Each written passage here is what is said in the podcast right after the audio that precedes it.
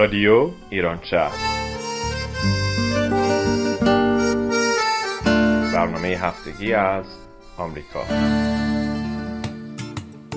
این هفته از لس آنجلس و اورنج کانتی. برنامه شماره 430 یک شنبه 18 شهریور 1397 mejl. Du har mitt telefonnummer uppe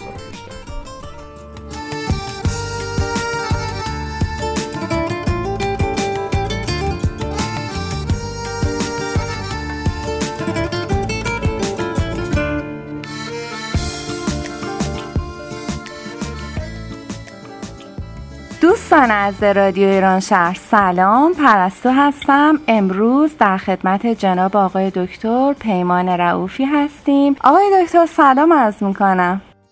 در سلام دارم خدمت شما و همه شنونده های خوب و صمیمی رادیو ایران شهر. آقای دکتر می‌خوام خودتون با صدای گرم و دلنشین خودتون خودتون برای شنوندگان ما البته که همه شما رو می‌شناسم برنامه های زیبای شما رو همیشه تو رادیو و تلویزیون دنبال کردم ولی خب گفتم خودتون با صدای گرم و دلنشین خودتون خودتون رو برای شنوندگان دوباره بیشتر معرفی کنید حتما ممنون هستم. من پیمان رعوفی هستم. دکترای روانشناسی بالینی دارم و مدتی است که چند سالی است به قول معروف حالا دقیق بخوام بگم 18 ساله در آمریکا زندگی می‌کنم در شهر زیبای لس آنجلس ایالت کالیفرنیا و خیلی کارم رو و رشتم رو واقعا دوست دارم و برام خیلی لذت زیادی داره. وقتی که می‌تونم با افراد رابطه مستقیم و چهره به چهره داشته باشم و به کاری از دستم بر بیاد و بتونم بهشون کمک بکنم واقعا یک احساس افتخار و احساس خوبی به آدم میده و فکر می‌کنم که کار روانشناسان و روان درمانگران خیلی به قول اینجا یا ریواردینگه و خیلی بهشون جایزه میده و تشویق میده وقتی که می‌بینن یک تغییری ایجاد میشه و حال و احوال فردی بهتر میشه و مسائلی از این دست این است که واقعا افتخار می‌کنم و دوست دارم کارم رو و اصلا خسته کننده نیست برام. گاهی وقتا ساعتهای زیادی در طول روز کار می‌کنم و ممکنه 9 ساعت ده ساعت واقعا در بعضی از روزهایی که شروع هستم کار می‌کنم. ولی بعدش اصلا احساس خستگی نمی‌کنم و احساس خوبی دارم.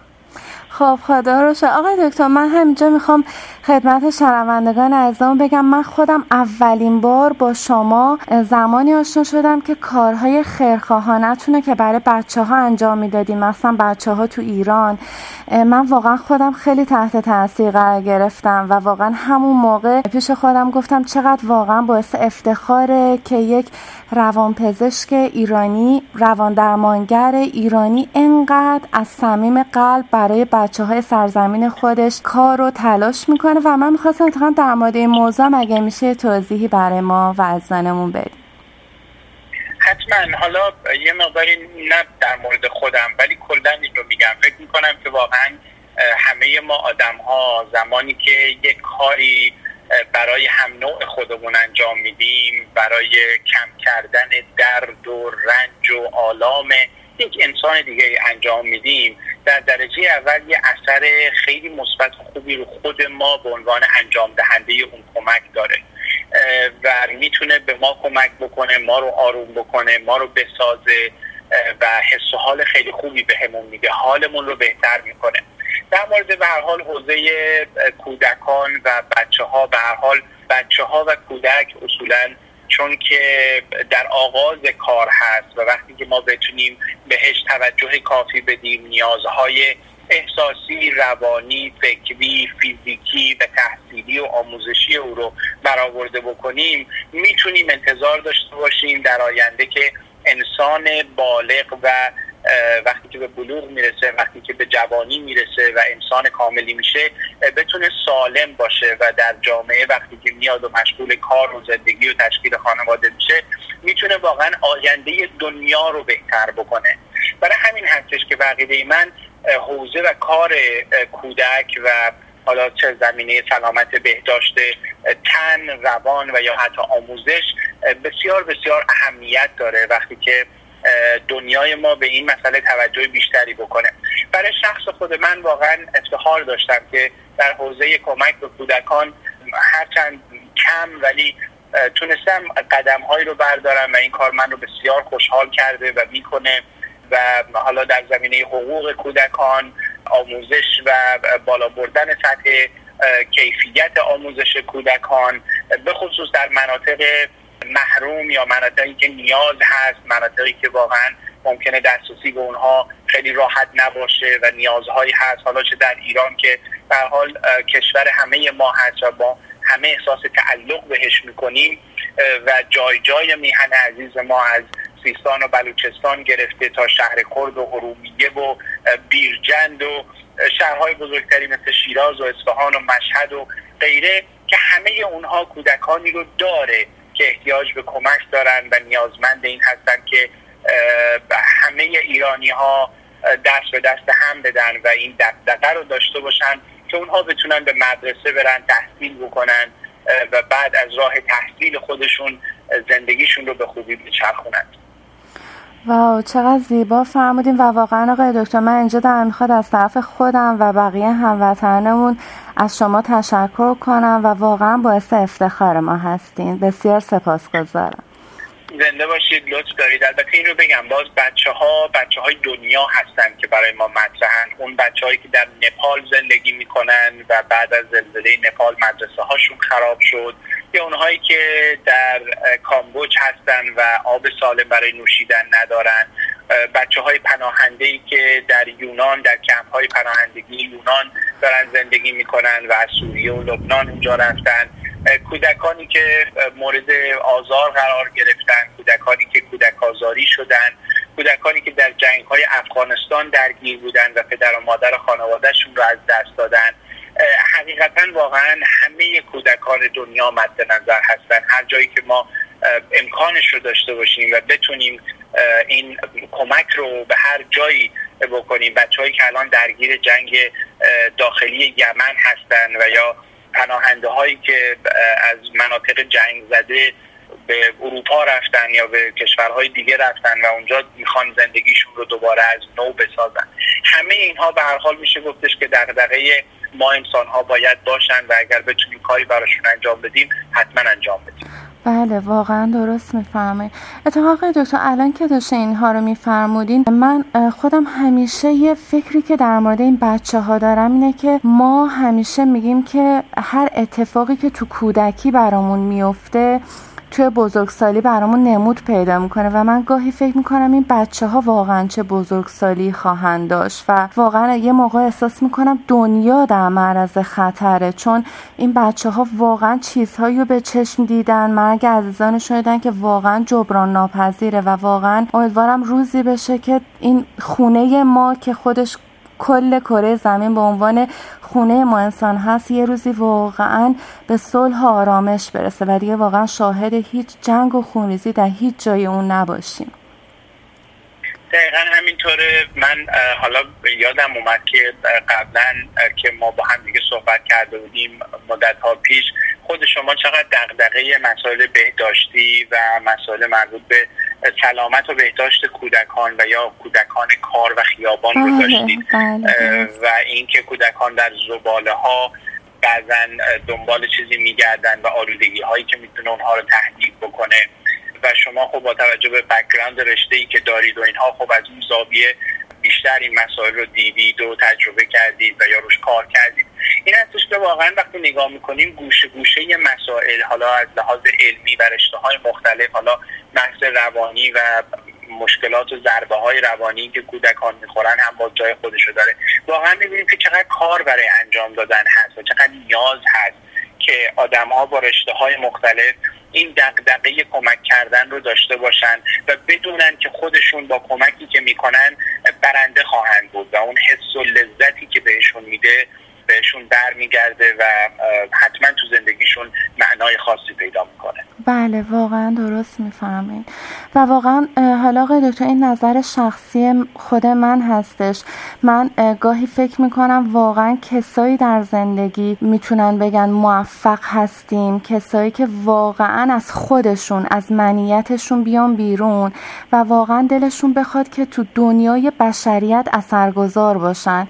یعنی یک دردی یک دردی از جامعه بخوان نه که حالا حتی اگه مثلا خود شخص شاید فکر کنه من به تنهایی نتونم ولی همونطور که شما فرمودین اگر افرادی تو رشته های مختلف دست به دست هم بدن و یه گوشه ای از اون درد رو بتونن حتی کمترش کنن درمونش کنن به من یک اثر خیلی زیادی روی کل جامعه بشریت داشته باشن. و امیدوارم روزی بشه که انسان ها همشون از این منم منم و از اینکه فقط همه چی رو برای خودشون بخوام بیام بیرون و واقعا مثل پزشکان محترمی مثل شما که دغدغه جامعه بشریت رو داریم و واقعا تلاش می‌کنیم برای نجات مردم ایشالا همه همینطوری باشن و بتونن دردی از روی بشریت بردارن. بردارن. البته ببینید ساز و کارهای خیلی خوبی وجود داره. یعنی ابزار خیلی خوبی وجود داره. مؤسسات مردم نهاد و غیر دولتی زیادی وجود داره که در رشته های مختلف این بسات رو پن کردن که ما بتونیم بهشون بپیوندیم همکاری کنیم باهاشون و به قول معروف از ابزاری که اونها فراهم کردن ما هم بهره ببریم و استفاده کنیم در جهت کمک کردن. یعنی اگر به دوروبرمون نگاه بکنیم یه جستجوی اینترنتی بکنیم و یا توی محل و شهر خودمون پرسجو بکنیم ببینیم چقدر از این سازمان های مردم نهاد حالا یه گروه ممکنه به نابینایان کمک بکنه یه گروه ممکنه به بچه های سرطانی کمک بکنه یه گروه ممکنه به آموزش کمک بکنه یه گروه به بیماری های خاص کمک بکنه. و بعد ما ببینیم که کدوم یک از اونها رو ما میپسندیم و دوست داریم و می‌تونیم به اونها بپیوندیم. دست یاری به اونها بدیم وقت بذاریم. بعضیا می‌تونن پول بدن پول میدن. بعضیا وقت می‌ذارن والنتیر و داوطلب میشن. بعضیا می‌تونن قلم خوبی داشته باشن و خوب بنویسن. برای اونها برای اونها عکس بگیرن. یعنی همه این راه ها الان وجود داره که ما می‌تونیم فقط دنبالش بگردیم و هر چقدر که فرصت داریم و هر چقدر در توانمون هست این کار رو بکنیم. و دست رو دست نگذاریم بگیم خب دولت ها می‌کنن دیگران قدرت دارن پولدارها بکنن و غیره. نه منم که خیلی قدرت ندارم و خیلی پول ندارم و خیلی کار سیاسی تا به حال نکردم و سیاسی نیستم هم می‌تونم به نوعی قیمی بردارم و به قول فرمایش شما برای دنیای خودم و جامعه خودم مفید باشم و اون اون قدم رو بردارم. حالا به قول معروف میگن قلمی یا قدمی به نوعی به هر حال می‌تونم این کار رو بکنم. بله واقعا واقعا درست میفرمایید. آقای دکتر خیلی واقعا ممنون. مرسی از اطلاعات مفیدی که دادیم. من که واقعا خودم بسیار استفاده کردم. و سوال دیگه که از خدمتتون داشتم البته خب بحث امروزمون می‌خواستیم در مورد ازدواج و چه اتفاقایی قبل از ازدواج باید بین زوجینی که تصمیم می‌گیرن که یک زندگی مشترکی رو با هم شروع کنن و در حین حالا دوران نامزدی و اینکه تو دوره که با هم زندگی می‌کنن و پس از اون یعنی زمانی که بچه دار میشن و به قول معروف دیگه از اون حالت عشق و های اولیه دوران نامزدی و اول ازدواج در میاد ولی خب برای من خیلی جالب بود که ما اصلا بحثمون از بچه ها شروع شد و و فکر می‌کنم آخر بحثمون هم دوباره با بچه ها تموم میشه. چون واقعا اگه یه پدر مادری رابطه سالمی با هم داشته باشن می‌تونن یه بچه سالم و پرورش بدن و اونو تحویل جامعه بدن. برای می‌خواستم ازتون خواهش کنم که از دوران نامزدی و اینکه اشخاصی که می‌خوام با هم تصمیم بگیرن که ازدواج کنن چه کارهایی رو باید بکنن و شما چه پیشنهادی برای این عزیزان دارید؟ بله خیلی خوب. سوال خیلی به قول معروف اساسی و بنیادینی هست. ما اصولا عزیزانی که فکر می‌کنن که آماده ازدواج هستند و یا تمایل به ازدواج هستند واقعا فکر می‌کنم که این بحث مربوط به اونها میشه. البته این رو باید خدمتتون بگم که واقعا فقط صرفا توان مالی یا داشتن یک سن و سال خاصی نشونه آماده بودن برای ازدواج نیست.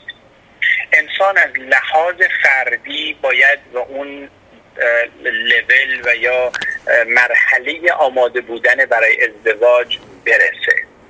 این این مرحله ممکنه که برای بعضی های مقداری زودتر اتفاق بیفته در اوایل دهه 20 سالگیشون بیفته برای بعضی ها ممکنه دیرتر بیفته مثلا اوایل دهه 40 سالگی بیفته برای بعضی ها هیچ وقت نیفته. یعنی این که من الان حالا مجرد هستم و یا حالا خونه دارم ماشین دارم درآمد دارم پس وقت ازدواجمه بقیده من یک حرف اشتباهیه. و یا اینکه پدر و مادر من پیر هستن و می‌خوان نوه خودشون رو ببینن باز حرف اشتباهیه.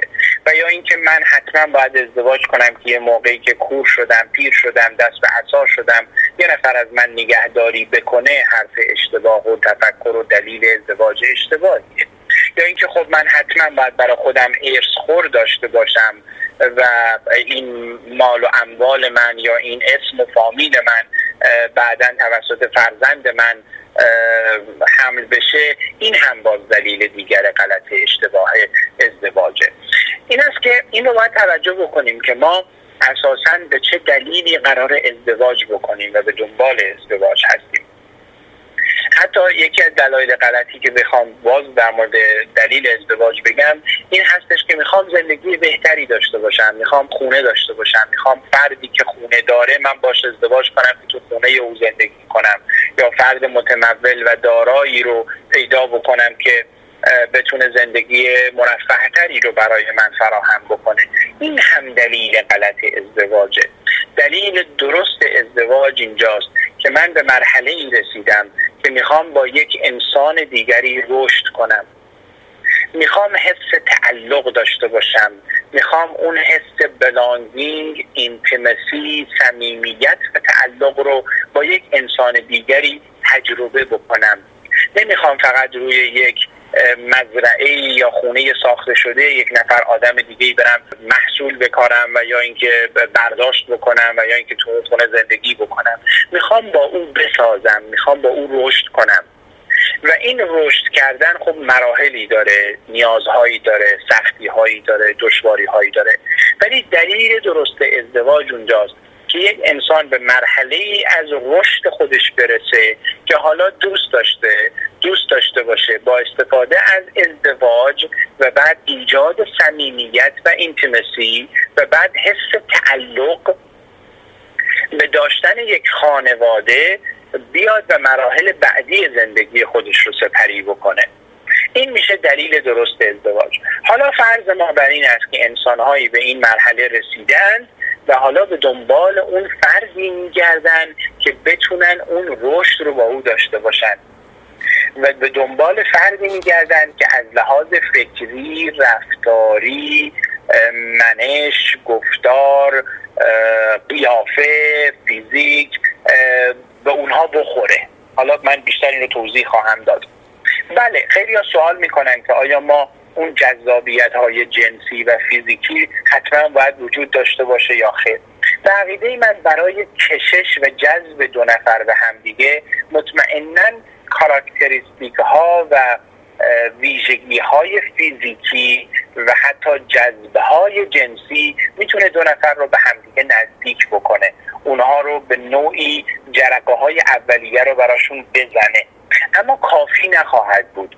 چون که بسیاری از این جذبه های جنسی و فیزیکی بعد از یک مدتی در ازدواج می‌تونه کمرنگ بشه و بعد اونچه که اهمیت پیدا می‌کنه اخلاق رفتار احترام گذاشتن و یا اینکه کسی می‌خواد منو تغییر بده و اونجوری که خودش دوست داره باشم یا نه این کارو نمی‌کنه مطرح خواهد شد.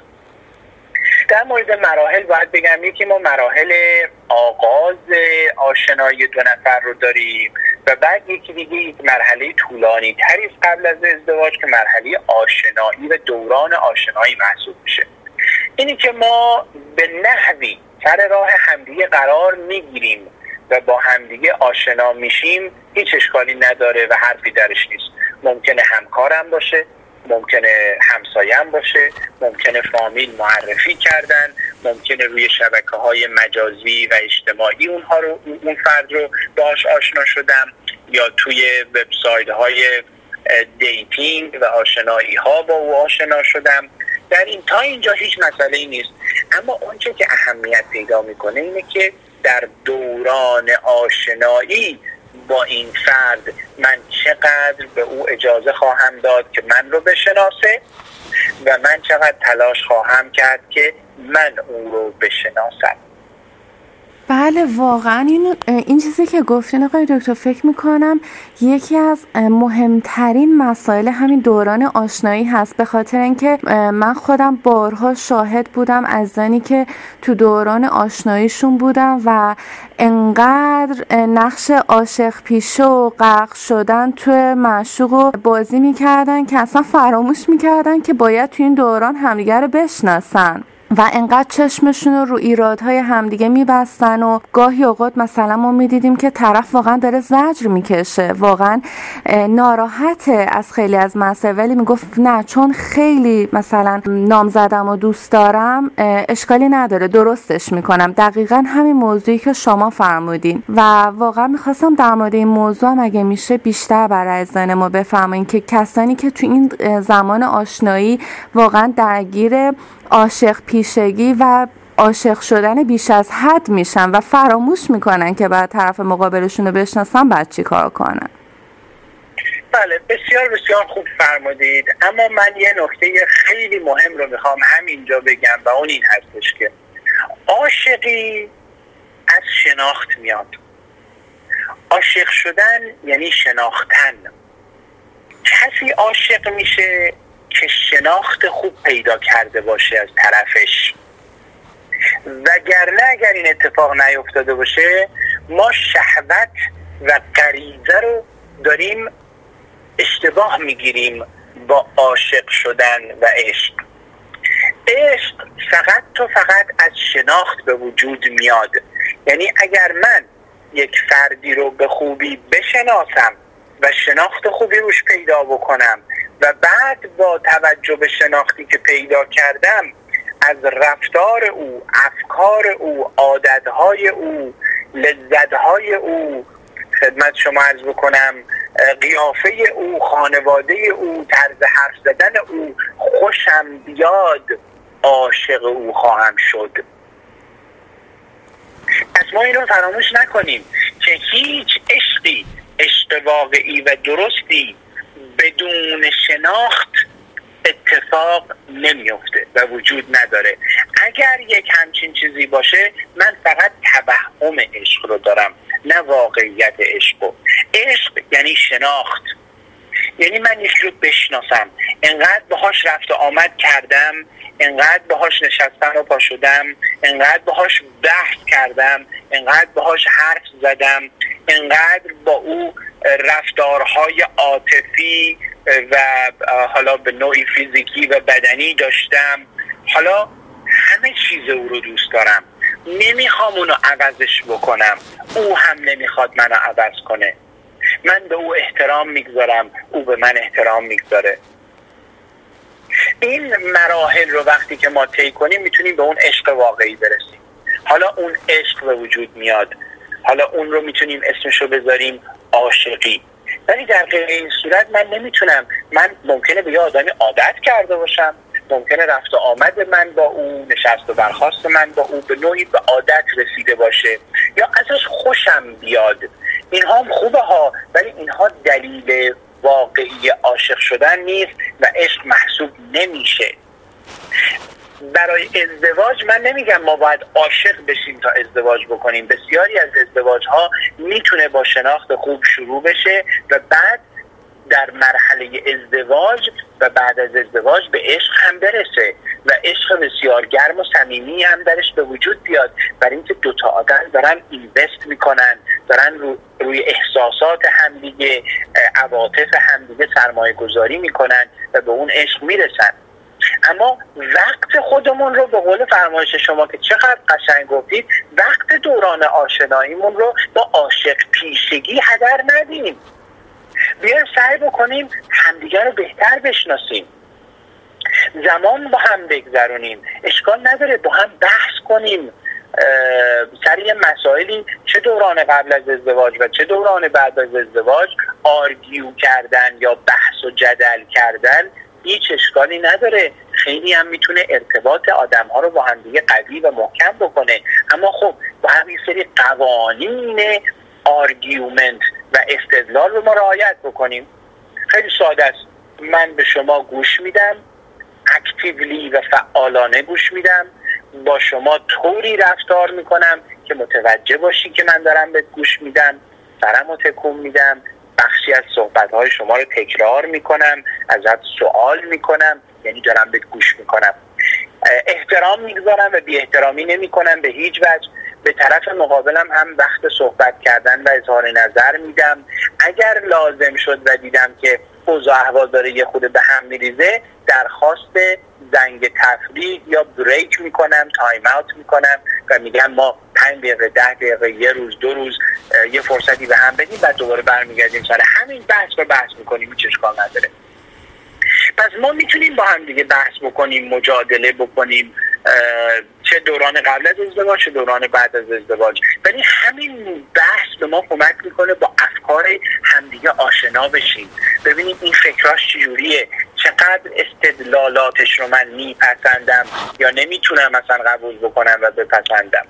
این اهمیت داره که ما در دوران آشنایی وقت بگذاریم برای همدیگه گفته میشه بین 6 ماه تا یک سال ممکنه یک دوران آشنایی طول بکشه قبل از ازدواج.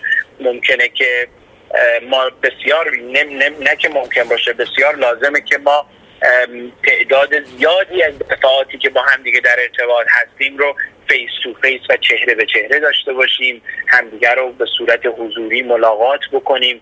من ترجیح میدم اگر قرار باشه هشت تا یک ساعت من یه نفر رو ملاقات بکنم من ترجیح میدم یه هشت ساعت مداوم و پشت سر هم یه نفر رو ملاقات بکنم. ببینم اون ساعت اول با اون ساعت هشتم چقدر تفاوت داره. آیا من هنوز این آدم برام جالبه؟ هنوز می‌خوام ببینمش؟ هنوز می‌خوام در کنارش باشم؟ هنوز می‌خوام باش حرف بزنم؟ یا نه؟ اون ساعت اول می‌خواستم ولی ساعت پنجم ششم دیگه نمی‌خواستم. اینا اهمیت داره که ما چگونه می‌تونیم این دوران آشنایی رو به خوبی پشت سر بگذاریم و با شناخت کامل اگه قرار عاشق بشیم عاشق بشیم با شناخت خوب اگه قرار ازدواج بکنیم ازدواج بکنیم. نه از روی هوا و هوس و عاشق پیشگی و نمی‌دونم شهوت و غریزه و فشار پدر مادر و فشار اجتماع و این مسائل. و این دوران آشنایی یه چیزی که خیلی درش اهمیت داره اینه که من هم اجازه بدم که طرف مقابل من رو خوب بشناسه یعنی پنهان کاری نکنم نقاب نزنم دروغ نگم مسائل رو اونجوری که نیست وانمود نکنم. و بعد این در مورد من. و بعد تلاش بکنم با سوالهای مناسب با مشاهده های مناسب و درست طرف مقابلم رو هم بشناسم. بله واقعا درست میفرمایید آقای دکتر. و الان که داشتین این صحبت بسیار جالب و میفرمودین من یه سوال خیلی مهمی به ذهنم اومد. و اونم اینه که می‌خوام بدونم که نظر شما به عنوان متخصص در مورد موضوع چی هستش؟ واقعا آیا این درسته که یه عشق واقعی احساس امنیت میاره؟ احساس شادی میاره احساس تمامیت میاره. نه اینکه واقعا اون شخصی که تو رابطه قرار می‌گیره یه احساس غم احساس یأس احساس ناامیدی و یا احساس خفقان کنه و احساس کنه تو رابطه قرار گرفته که داره کنترل میشه و شاید آزادی هایی که قبل از ازدواج نداشته یا قبل از نامزدی آشنایی الان به اسم عشق داره کنترل میشه و براش محدودیت ایجاد میشه.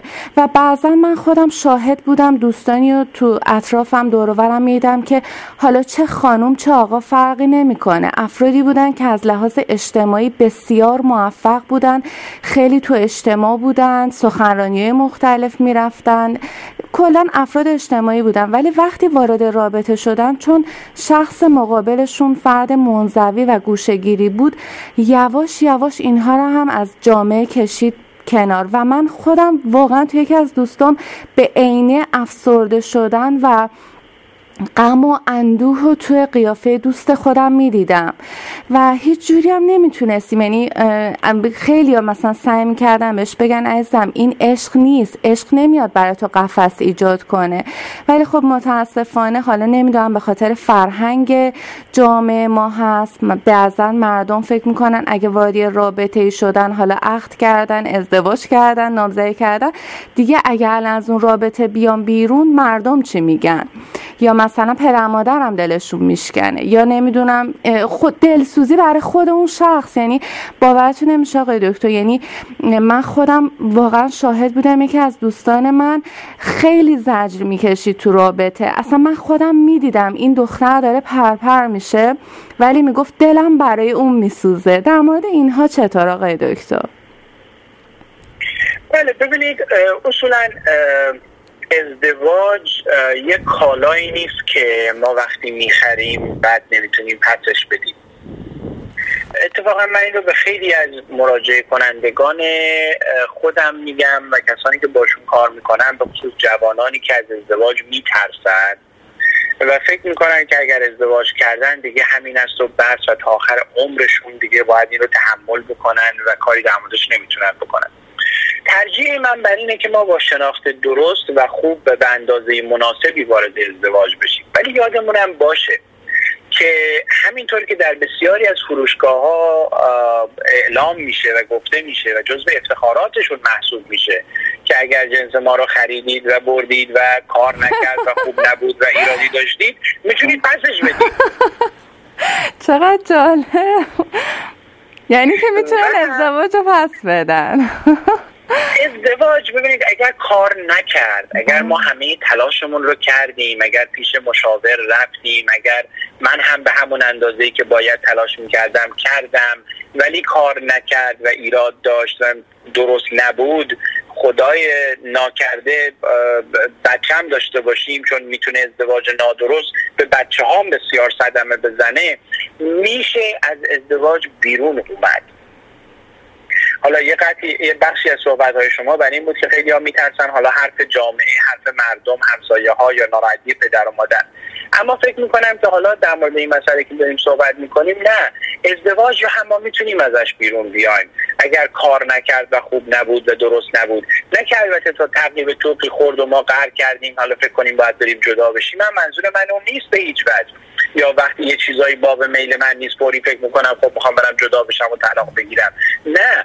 اونطوری هم نباید خیلی ساده و راحت نگاش بکنیم. ولی وقتی تمام کارهایی رو که لازم بود کردیم به خصوص من تاکیدم بر اینه زوجهایی که ازدواج کردن و نیازی به کمک گرفتن دارن و اتفاقاتی تو زندگیشون داره میافته که راضی نیستن حتما به مشاور و روانشناس مراجعه بکنن و کمک بگیرن. کاپلز تراپی یا زوج درمانی من به اینه جلوی چشم خودم دیدم که بارها تونسته کمک بکنه. حتی زمانی که ممکنه یکی از زوجها خیانت کرده حتی چیت کرده و بعد این دو زوج این دو نفر آمدن تراپی و کمک گرفتن زندگیشون خیلی تفاوت پیدا کرده و عوض شده و تغییر پیدا کرده. در این مراحل واقعا باید کمک گرفت. ولی خب در نهایت من بسیار از جوانان می‌بینم. واقعا میترسن از ازدواج. به خاطر که فکر می‌کنن اگر ازدواج کنن دیگه همین است و همینه و دیگه نمی‌تونن کاری در موردش بکنن. ولی نه من بهشون میگم. میگم خبر خوب اینه که اگر ازدواج شما کار نکرد و همه تلاش رو کردی و به جایی نرسید و درست نشد همیشه می‌تونی جدا بشی. مشکلی در اون زمینه در خودت ایجاد نکن که الان فکر بکنی پس دیگه حالا حالا باید چنان وسواسی به خرج بدی. آره خیلی دچار وسواس هم میشن. بله. یه لیستی پیدا می‌کنن که این لیستشون اونقدر طولانیه که دنبال هر کی که میگردن اون ویژگی های لیستشون رو نخواهد داشت. اصلا انگار همچین آدمی زاییده نشده برای اونها. و خب متاسفانه باید بگم با بالا رفتن سن افراد این لیست هم طولانی تر میشه. بله درسته. این وسواس ها عمیق تر میشه. و بعد اون ترسی هم که وجود داره اگه من ازدواج کنم دیگه باید تا آخر عمرم با اون فرد باشم. حالا اگه خوب نبودیم اگه دعوا می‌کردیم اگه خواست منو کنترل کنه اگه خواست منو عوض بکنه چیکار بکنم؟ میگم یک مرحله آشنایی رو بند به درستی و به سلامت طی بکن که بتونی اینها رو تشخیص بدی. اگر هم طی کردی ولی تشخیص درست نبود و بعد وارد ازدواجی شدی که قابل حل و قابل درست شدن نبود همیشه راه برای جدا شدن هم وجود داره. بله. البته آقای دکتر یه نکته هم که اینجا من دیدم بهتر ازتون بپرسم اینه که خیلی ها می‌دونن یعنی به این درک و آگاهی و شناخت رسیدن که این شخص شخص مناسب زندگیشون نیست ولی یه ترسی از بیرون اومدن از رابطه دارن. حالا یا خودشون میترسن از رابطه بیان بیرون یا فشار اطرافیان که وای حالا می‌خوای چیکار کنی حالا تنها میشی. مثلا من یکی از دوستان واقعا تو دوره نامزدی متوجه خیانت نامزدش شد. ولی خانوادهش اجازه ندادن که از اون رابطه بیاد بیرون.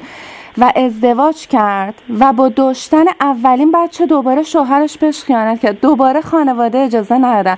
و من تازه ریسنتلی دو سه هفته پیش فهمیدم که این بنده خدا با سه تا بچه دوباره شوهرش بهش خیانت کرده. یعنی یه موقع ها بعضی واقعا نمی‌دونم به خاطر عدم آگاهیشونه به خاطر کمی دانششونه یا خودشون واقعا نمیشینن فکر کنن به زندگیشون و تحت تاثیر حرف دیگران. دائما خودشونو تو اون مشکل و تو اون اشتباه غرق و غرقتر می‌کنن. یعنی من خودم واقعا داشتم دو هفته پیش فکر می‌کردم که اگر این دوست من همون موقع اولین خیانتی که تو دوران نامزدید اومده بود بیرون الان با سه تا بچه این اتفاق براش نمیافتاد. چیکار کنن این از زنی که واقعا میترسن؟ یعنی فکر می‌کنن اگر وارد رابطه شدن چجوری می‌تونن به خودشون کمک کنن؟ این عزت نفسشون این اعتماد به نفسشون یا عشق به خودشون انقدر بره بالا که نخون خودشون رو فنا و فدای یه مردی بکنن تو رابطه یا بالعکس؟ مردی بخواد مثلا خودش رو سی سال چهل سال فدای یک زن مثلا ستیز جو و زن مثلا خانومی بکنه که بسیار عصبی و بدخلقه. چون اینا واقعا چیزهایی هست که ما تو دور برمون دیدیم. اینها چجوری می‌تونن بر این ترسشون غلبه کنن؟ بله مطلب خیلی خوبی و درستی رو فرمودید و اتفاقا به نکته خیلی خوبی هم اشاره کردید که همون بحث دوست داشتن خود احترام به خود و اعتماد به نفس و حرمت به نفسه یه پدیده ما داریم که افرادی در بعضی از موقعیت ها که قرار می‌گیرند تغییر اون موقعیت براشون اونقدر نگرانی و استراب به وجود میاره که ترجیح میدن سختی اون موقعیت رو بپذیرن و ادامه بدن برای اینکه میترسن از اون نگرانی و استرابی که بعد از تغییر براشون به وجود میاد. مثالش مثل کسی میمونه که در یک موقعیت شغلی داره کار می‌کنه و سالهاست داره کار می‌کنه. از این شغلش ناراضی از رئیسش ناراضی همکارانش اذیتش می‌کنن. هر روز به این کار رفتن و این شغل رو انجام دادن او رو اذیت و آزار و شکنجه می‌کنه به نوعی. اما اینی که بخواد این کار رو از این کار بیاد بیرون و بعد به دنبال کار بگرده و بعد جای استخدام بشه و جای جدیدی بره و حالا اون کار رو یاد بگیره و حالا با اون محیط کنار بیاد اونقدر بهش نگرانی و استراب میده که میگه نه نه نه ولش کن. بذار همین جایی که هستم و این زجری که می‌کشم رو بکشم ولی اون نگرانی و استراب تغییر رو نکشم. این مسئله در فرض کنید همسرانی که مورد سوء استفاده همسرشون قرار می‌گیرن و دارن اذیت و آزار میشن حالا چه جسمی چه روحی چه کلامی ابیوز میشن و مورد سوء استفاده قرار می‌گیرن هم صدق می‌کنه. یعنی فرد به یه جایی می‌رسه که میگه من در این خانواده اذیت و آزاری که دارم میشم چاره ای ندارم. همینجا بمونم. اما طلاق گرفتن جدا شدن ارتباط رو به هم زدن اونقدر به من نگرانی استراب میده. و یا فرض کنید همسری از ازدواج می‌خواد بیاد بیرون میگه کجا برم؟ کجا زندگی کنم؟ با بی آبرویی طلاق چه کنم؟ نمی‌دونم نیازهای اقتصادی و مالیم رو چگونه تأمین بکنم؟ این نگرانی ها و استراب ها باعث میشه تو همون ازدواج ابیوسی و اذیت کننده و آزاردهنده خودش بمونه. بحث ارتباط هم همینه. یعنی وقتی ما وارد یک رابطه دوستی میشیم و یا ارتباط رومانتیک و به اصطلاح عاشق پیشانه ای رو به وجود میاریم. گاهی وقتا از اون رابطه بیرون اومدن بسیار ترسناک و خطرناک به نظرمون میاد.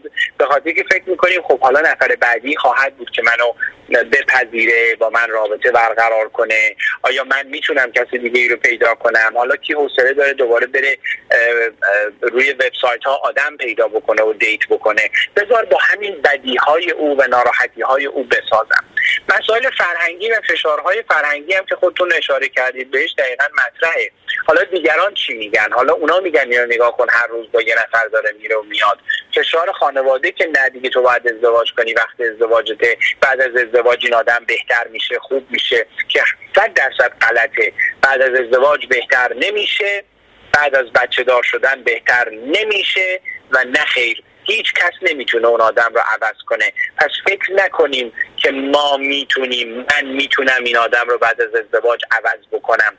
اگر اون رو الان نمی‌تونم بپسندم و بپذیرم مطمئن باشم که بعدا هم او رو نخواهم نخواهم توانست که عوض بکنم. این مطالب بسیار اهمیت داره. اما راه حلش دقیقا همون نیست که شما فرمودید. ما باید اونچنان روی self-esteem یا حرمت به نفس خودمون کار بکنیم. حالا انشاءالله اگه یه موقعی فرصتی شد من یه بحث مفصل دارم راجع به بحث حرمت به نفس اعتماد به نفس تفاوت اینها تمرین این که اینها رو چجوری به وجود بیاریم و اینکه چه کار باید بکنیم در مورد فرزند پروری و parenting که بچه هامونو با اعتماد به نفس و با حرمت به نفس بار بیاریم. که کلا یه بحث مفصل جدایی است. اما راه حل این مسئله که افراد بتونن به خودشون ارزش بدن خودشون رو دوست داشته باشن و بپذیرن که اگرچه نگرانی و استراب وجود داره از ایجاد تغییر اما من لایق یک زندگی محترمانه و عاشقانه هستم. من نباید خودم رو در معرض آزار و اذیت و شکنجه و خیانت و غیر قرار بدم. یعنی این برمیگرده به اینکه حالا ما آدم هایی باشیم یا فرزندانی رو پرورش بدیم که اونها خودشون رو دوست داشته باشن. ما فردی باشیم که خودم رو دوست داشته باشم. بله خودم رو دوست داشته باشم. حالا بحث حرمت به نفس و اینها رو که انشالله بکنیم تفاوت به بین خودخواهی خود شیفتگی و خود دوستی رو مفصل خدمت شما عرض خواهم پس ما همین الان قولش از شما گرفتیم آقای دکتر. برای برنامه دفعه بعد ایشالا چون اینا واقعا مسائل خیلی مهمیه که واقعا خیلی کمک می‌کنه. هم به عزیزان هم رو تربیت فرزندانشون. چون من خودم واقعا به این اعتقاد دارم که اگر یک فرزندی توی خانواده از پدر و مادر عشق بگیره و سیراب بشه از عشق پدر و مادر لبریز بشه و اون حرمت به نفس و اون اعتماد به نفس تو دوران کودکی براش شکل بگیره می‌تونه در آیندم اون عشق و اون اعتماد به نفسش رو به جامعه و به طرف مقابلش انتقال بده. و کسانی که واقعا خودشون تو این قضیه یعنی خودشون رو دوست ندارن و بعضا شاید یه نفرتی از دوران کودکی دارن یا خلای یا کمبودی دارن هرگز نه که کام احساس کامل بودن ندارن.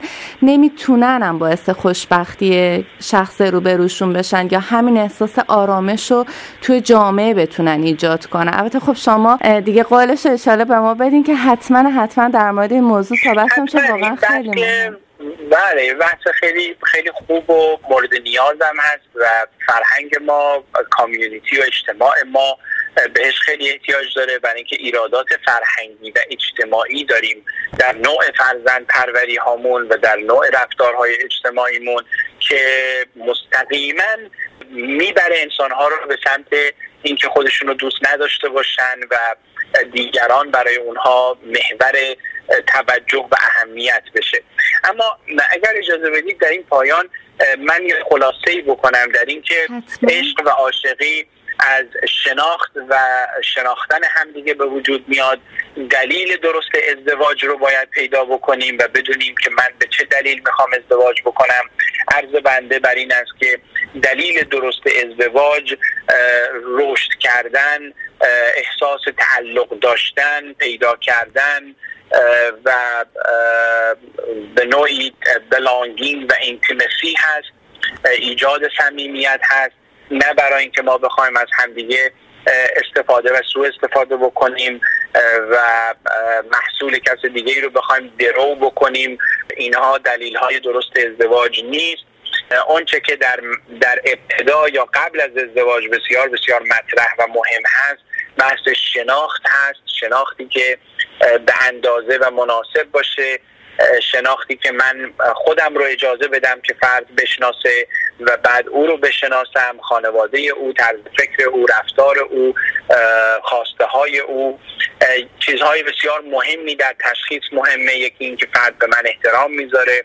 فرد من رو نمی‌خواد کنترل بکنه. فرد من رو نمی‌خواد تغییر بده و عوض کنه و تبدیل به کسی که او می‌خواد بکنه.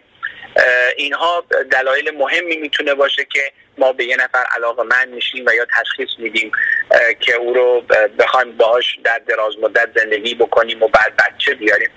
راه های آشنایی ابتدایی بسیار می‌تونه راه های زیادی باشه.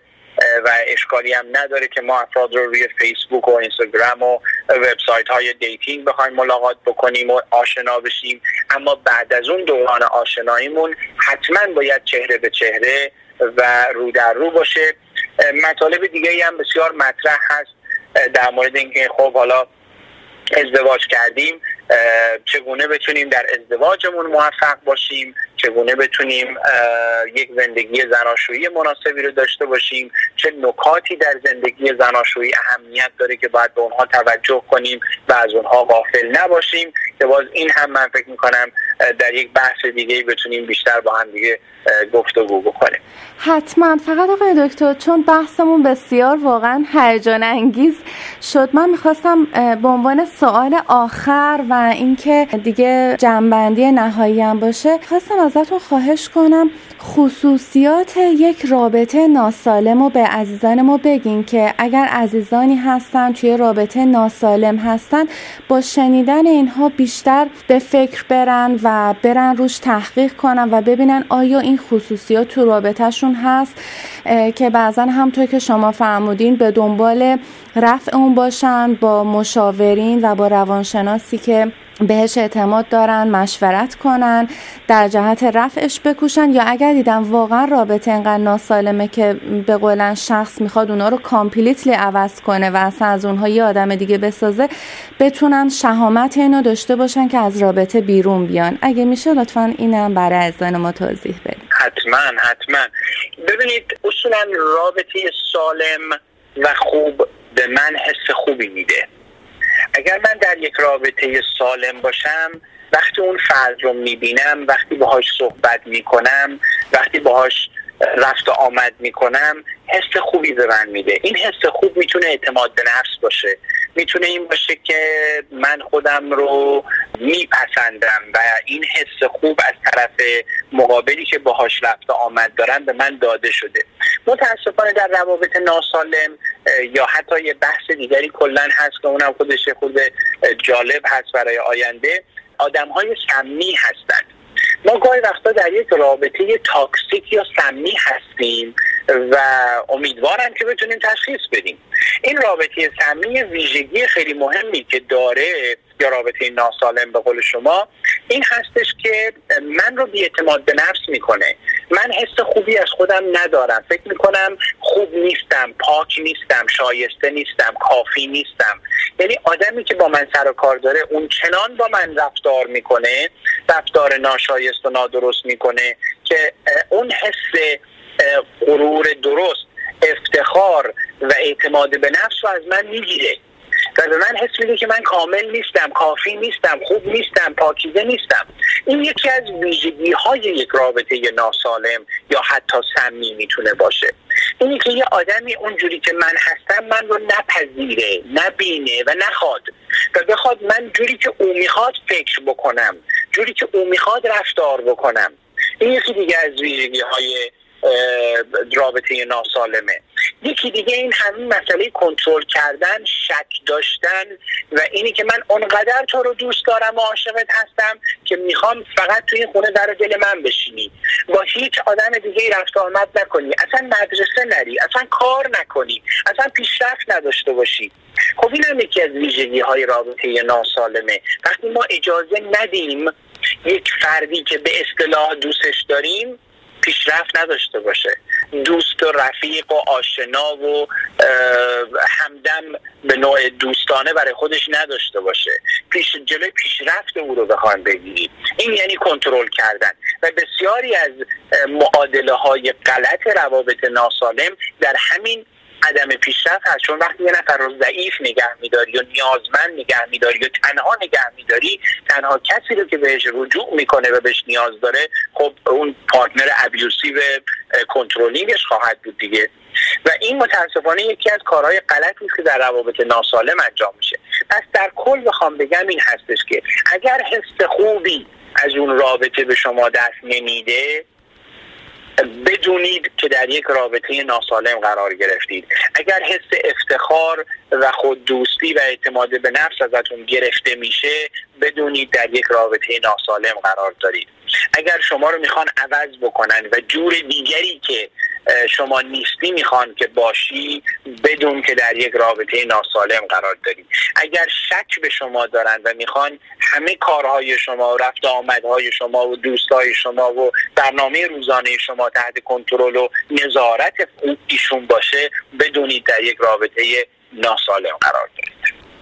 بله بسیار عالی آقای دکتر. من که واقعا خودم خیلی ازتون یاد گرفتم. ممنون از وقت ارزشمندتون که در اختیار ما و شنوندگان عزیز رادیو ایران شهر گذاشتی. به عنوان آخرین نصیحت برای شنوندگان ما اگر چیزی مد نظرتون هست البته آخرین نصیحت این برنامه. و به شنوندگان ما بفرمایید و بعدش از خدمت شما مرخص میشه. زنده باشید. صحبت من بیشتر بر این است که امروز به نوعی حجت بر همه تمام شده. اینقدر روانشناسان مشاورین کتاب سیدی برنامه های تلویزیونی برنامه های رادیویی الان وجود داره که دیگه ما نمی‌تونیم بگیم نمی‌دونستم بلد نبودم اطلاعات کافی نداشتم. در زمینه ازدواج در زمینه رابطه در زمینه فرزند پروری در مسائل خودشناسی و کار کردن روی مسائل مثل حرمت به نفس و اعتماد به نفس مدیریت خشم اینها همه انقدر مطلب هست و اینقدر مطالب علمی و درست هست و اینی که انقدر مشاوران و روانشناسان هستند الان که ما موظفیم و باید از اینها استفاده بکنیم و یاد بگیریم. دیگه نمی‌تونیم مثل پنجاه سال پیش صد سال پیش بیایم بگیم من بلد نبودم من همینو از پدر و مادرم یا اطرافیانم یاد گرفته بودم و به همین شیوه زندگی کردم. نه می‌دونیم که برنامه های زیادی هست اساتید و پژوهشگران و متخصصین بسیار خوب و زبدهی توی مسائل روانی روانشناسی خانواده تربیت کودک هستند و مطلب دارن که دیگه نمی‌تونیم بگیم من نمی‌دونستم. این است که واقعا خواهش من از همه عزیزان بر این هست که در مورد این مسائل پژوهش کنن جستجو کنن کمک بگیرن. وقتی احساس می‌کنن افسرده هستند وقتی احساس می‌کنن نگرانی و استراب و وسواس دارن وقتی احساس می‌کنن که حالا بحث خودکشی ها و افسردگی ها باز مطرح میشه می‌تونن کمک بگیرن و کمک هست. کمک می‌تونه یک تلفن یه ایمیل به قول معروف اون برتر باشه. و این کمک گرفتن رو در زمینه یاد گرفتن و یا بهبود فردی حتما ازش استفاده بکنن. بله خیلی ممنون. بسیار سپاسگزارم. ممنون از وقت ارزشمندتون آقای دکتر. پس به امید برنامه بعدی که در خدمت جناب آقای دکتر پیمان رعوفی عزیز با شما شنوندگان عزیز داشته باشیم. خدا نگهدار آقای دکتر. ممنون شما هستم. خدا حافظ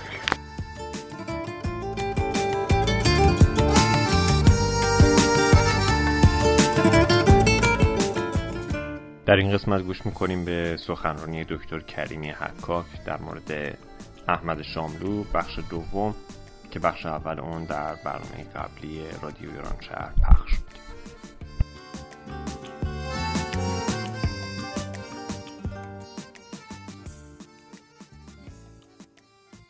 و اما رابطه پویا و لغزنده میان شخص شاعر و شعر او. این خیلی واقعا مهمه. در نمونه حافظ خیلی زود و به راحتی میشه دید. و چقدر به بیراهه رفته نقد امروز حافظ مثلا اون جایی که می‌خواد همه جا همون شخص رو ببینه.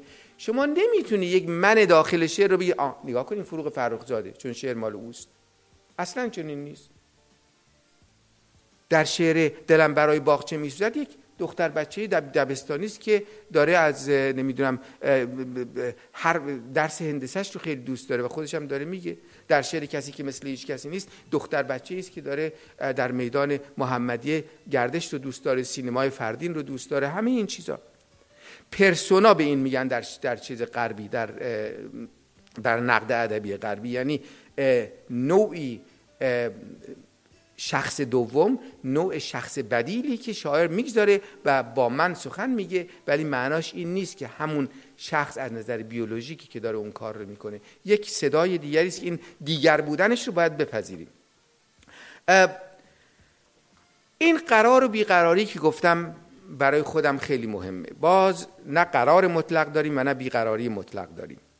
ولی اگر مثلا یک طیفی بگیریم از صفر تا صد یکی رو بگیم قرار اون یکی رو بگیم بیقراری هر کدوم از این سه چهره ما در یک جایی از این قرار می‌گیرن. در اینکه اصلا رو آوردن به شعر مستلزم گونه بیقراری درونی است و خانه خوش نکردن در اولین نوع متنی که آدم می‌بینه و آرزوی این که از این متن فراتر بره و به, به متن بایسته تر و شایسته تر و سیقل زده تری برسه این تردیدی نیست. ولی این بیقراری گاهی آدم رو به گذشته خودش بی می‌کنه. فروغ فرخزاد در یک کاریر 16 سال فقط شعر گفت این زن. در 32 سالگی مرد. ولی در همین 128 شعر داره فقط. ولی در همین اندک کار از حیطه های شخصی خاطرات شخصی میاد بیرون به پهنه اجتماع میره عروسک کوکی رو می‌نویسه آیه های زمین رو می‌نویسه و بعد چرا توقف کنم؟ من از سلاله گلها میایم. تنفس هوای مانده ملولم می‌کند. به این صدا می‌رسه. اینجاست که ما باید این, این قرار و بیقراری رو هم در کار بیاریم. خب شاملو وقتی که پریا رو گفت اگر هر کسی دیگری بود ما همینجا خانه منه. با همین سبک. ولی خیلی زود اولین کسی که پریا رو دست کم گرفت و خودش انتقاد کرد خود شاملو بود. چرا او می‌خواست به صدایی برسه که اون نبود؟ با شاید با رشد سن خودش دیگه به اون صدا رسیده بود. شما از مرسیه های, مرسیه های خاک شکفتن در مه ابراهیم در آتش به ترانه های کوچک قربت و دشن دردیس اینها که می‌رسید می‌بینید که اون وقت به اون تغزل نابی می‌رسه که دیگه اصلا ضد پریاست. دیگه اون دلنگ دلنگ پریا توش نیست. پریا جیغ زدن ویغ زدن این کار. دیگه این این گونه موسیقا رو شما نمی‌بینید درش. موسیقایی می‌بینید بسیار آرام. در عمق حرکت می‌کنه و در سطح چیزی می‌بینید که خود شفافیت شما رو به اون عمق به اون موسیقا می‌بره. ولی به حال این اینها حرکت هایی است که من فکر می‌کنم ما باید نسبت به اونها آگاهی پیدا بکنیم تا بتونیم بعدا شعر شاملو اخوان فروغ رو بفهمیم. مثلا اسیانگری شاملو خیلی با اخوان فرق داره. بیشتر از نوع اسیانگری فروغ فرخزاد منتها در بعد مردانه خودش. به نظر من نامه که قصیده است و لابد داریم در این چیز نیست گذاشتی در این کتابچه بدان زمان که شود تیری روزگار پدر سراب و هستو روشن شود به پیش نظر. مرا به جان تو از دیرباز می‌دیدم که روز تجربه از یاد می‌بری یک سر. مرا به کام عدو مانده ای به دام عدو که تو به نامه نویسم به کام دشمن بر این گونه رویارویی با پدر در اخوان دیده نمیشه دیگه. نه با پدر بیولوژیک فقط بلکه با پدر فرهنگی. یعنی بخشی از حرف, فردو... حرف شاملو درباره فردوسی از همینجا نشأت می‌گیره. او فکر می‌کنه اینقدر بزرگ شده که می‌تونه فردوسی رو هم سر جاش بنشونه. و همونطور گفتم بالهای مومیش ذوب میشه و به زمین میفته متاسفانه. این است که شما این دینامیک ها رو لازم نیست ابزار فاصله گرفتن از این شاعران بکنید. یا احیانا خدای نکرده نفرت کردن ازشون. کافی است پی ببرید فقط به اینکه اینها هم مثل شما و من آدمی هایی هستند که دارن در یک قالب هایی فکر می‌کنن. بنابراین جا باز میشه برای درک خود اون چیزی که رنگین کمان زیبای شعر است در همه اشعار. دو مفهومی که در شاملو خیلی برجسته است. یکی صحنه عشق است. عشق خب در همه در همه از از از فردوسی بگیرید تا نظامی تا فخرالدین اسعد حتی به گونه دیگری و تا حافظ و تا دیگر عشق در سعدی. ز خاک سعدی شیراز بوی عشق. هزار سال پس از مرگ ویگرش بوی اینها همه به یک چیز اشاره می‌کنن. منتها اون چیز ابعاد پیچیده ای داره. بی تردید عشق مجنون لیلی همون عشق خسرو و شیرین نیست. حتی اینها در, در یک زمان و از یک ذهن جاری شده باشد. عشق امروزی عشق دیروزی نیست. عشق امروزی یک بعد زیبای تنانه داره. بنابراین لبانت به ظرافت شعر یک بیان عاشقانه است. اگرچه من مقاله‌ای دارم در این باره در تحلیل نهایی برمیگرده به همون تحلیل اندام معشوق به جای کلیت معشوق. یعنی همون چیزی که زلف و ابرو و دهان و اینها تبدیل میشه. معشوق خودش مخشود خورد میشه به این نمادهای زیبایی خودش به جای اینکه به صورت یک انسان در بیاد مثل خود مرد. امروز ما جور دیگری فکر می‌کنیم. وقتی فروغ فرخزاد از عشق سخن میگه اصلا جهان دیگری رو در مینورده. آ ای روشن طلوع بی غروب آفتاب سرزمین های جنوب پیش از اینت. گر که در خود داشتم هر کسی را تو نمی انگاشتم درد تاریکی است. درد خواستن رفتن و بیهود خود را کاستن سر نهادن بر سیه دل سینه ها سینه آلودن به چرک کینه ها. اصلا بیان دیگری است. بیان نیست که اگر اون بعد متافیزیک رو ازش نخواهید ازش مطالبه نکنید پهلو می‌زنه به مولوی و در همون وزن و در همون در همون قالب مصنوی. بنابراین این همه اینها عشق یکی از این چیزاست. در شعر شاملو بیش از هر چیز آزادی است. آزادی یک آرمان تاریخی دور و دیر است برای او. آه اگر آزادی سرودی می‌خواد. کوچک حتی کوچکتر از گلوگاه یکی پرنده.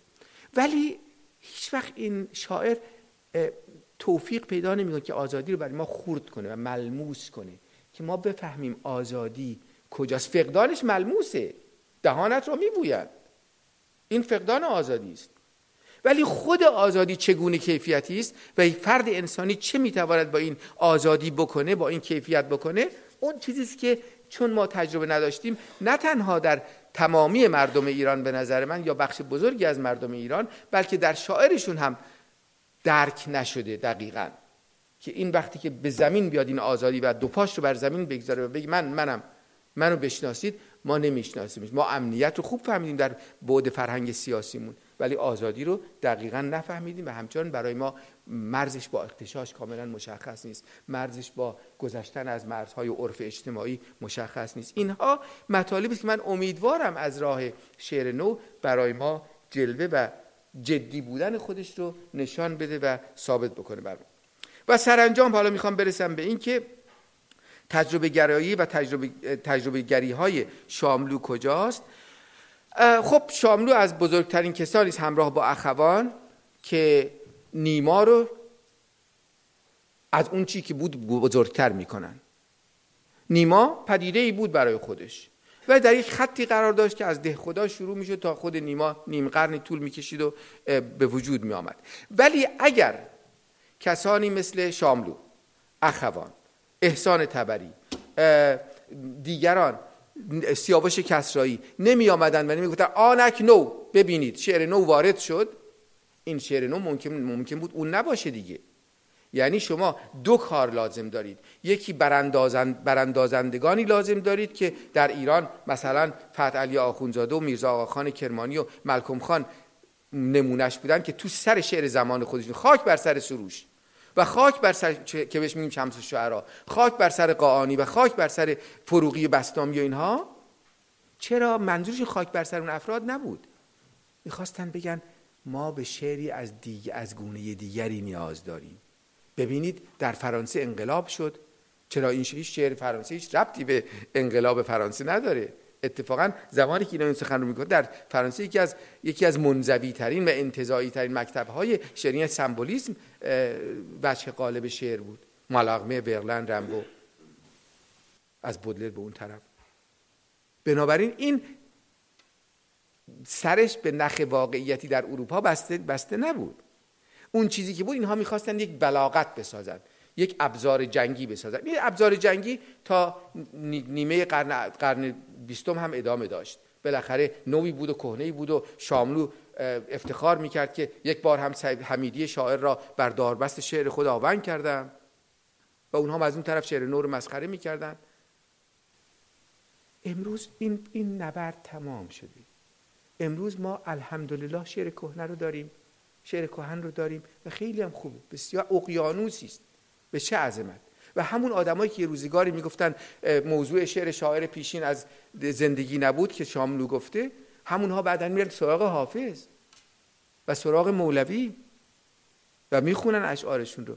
بنابراین زمانی است برای جنگ. همچنان این دیگه عهد عتیق به ما میگه time for fighting time for making peace که زمانی برای جنگیدن از زمان دیگری برای در آغوش کشیدن. زمانه ما زمان در آغوش کشیدن هر دو گونه شعر است و اصلا دویتش رو زیر سوال بردن. میگم وقتی که شاملو قصیده و غزل داره برف نو سلام سلام رو شنیدید دیگه به صدای خودش. اخوان بسیار شعر قدیم داره از مصنوی و غزل و قصیده و دیگر ژانرهای قدیمی به اصطلاح. فرخزاد چند غزل داره و دو مصنوی که اصلا زیباترین شعرهاش هستن عاشقانه و مرداب. بنابراین این دویت ها تمام شده و اجازه بدید به ذهن خودتون که از هر دو بهره بگیره. این دیوار کشیدن میان این دو جز این که شما رو از بخشی از این میراث از بخشی از این تحول شگرف محروم بکنه کار دیگری براتون نخواهد کرد. و سرانجام من فقط این رو بگم که خب شاملو از دوره گذشت بین پریا و شکفتن در مه مثلا که دوره گذار او از روا روایت به تغزل بود. افسانه ایجاد شده بود که یک چیزی داریم به نام راوی یک چیزی دیگری داریم به نام شاعر و شعر نمی‌تونه روایت باشه. علتش این بود که اون رومانتیسم شعر نو فارسی به شکلی روایت رو چیز دیگری می‌دونست یا اقلا شعر درجه پایینتری ارزیابی می‌کرد. در حالی که چرا نیست؟ خوب فردوسی روایت میگه و شعری در آسمان هفتم. بنابراین اصلا یه همچین دوگانگی وجود نداره. همچنانی که یک روزگاری ملک و شعرهای بهار به اشتباه اون فکر نمی‌کرد اشتباه می‌کنه. هنوزم خیلی دنبال را می‌کنن. به اشتباه گفت ما چیزی داریم به نام شعر چیز دیگری داریم به نام ترانه. تو شا... بعد ایرج میرزام در در حجو عارف میگه تو شاعر نیستی تصنیف سازی. تو آهو نیستی جانا گرازی. این اینها ابزار جنگه. اینا تیرهایی است که به هم به سمت هم پرتاب می‌کنن. ما از خارج باید نگاه از خارج از این جدال نگاه بکنیم به این قضیه. وگرنه هرچه کالای نو باشه در براش مقاومتی هست. ولی یادتون باشه عزیزان من که نوآوری از کهنترین انگیزه های ذهن انسان است. فرخون اول این سنت برمیگردیم که سخن نوار نو را حلاوتی است دیگه. بنابراین نوجویی رو شما دست کم نگیرید. هیچ متنی شعر نخواهد بود اگر عین متن گذشته خودش باشه. و هیچ متنی شعر نخواهد بود اگر ظاهر شعری هم نداشته باشه یا آوای شعری نداشته باشه. میشه صورت خرید روزانه شما از بیتروز مثلا یا هر چیز دیگری یعنی اصلا متن دیگری می‌شود. و اینها رو بهتر ما درک بکنیم هر چه زودتر. باره من فکر می‌کنم ما وقتی که هوای تازه آیدا در آینه و آخر سر ترانه های کوچک قربت رو می‌خونیم به شاملویی می‌رسیم که امشب بیشتر خوانده خواهد شد و فضای ذهنی ما رو روشن خواهد کرد و این شاملوست که من امیدوارم اون کسان رو که با که خیلی خصلت خوبی زدن با اندکی مایه از بدبینی یا از, از شک و تردید با سخن من روبرو بشه. ولی امیدوارم یک اتفاقی بیفته که به هر حال بدونید که این هم شعری است برای خودش. من می‌تونم بگم که این شاعر رو بیشتر از اون یکی دوست دارم. ولی اینکه این شعر هست اون شعر نیست اینها دیگه میگم درا رو میبنده و این میراث شکوهمندی رو که اقیانوسی است برای ما تبدیل به دریایی یا دریاچه یا حتی مردابی. بسیار ممنونم از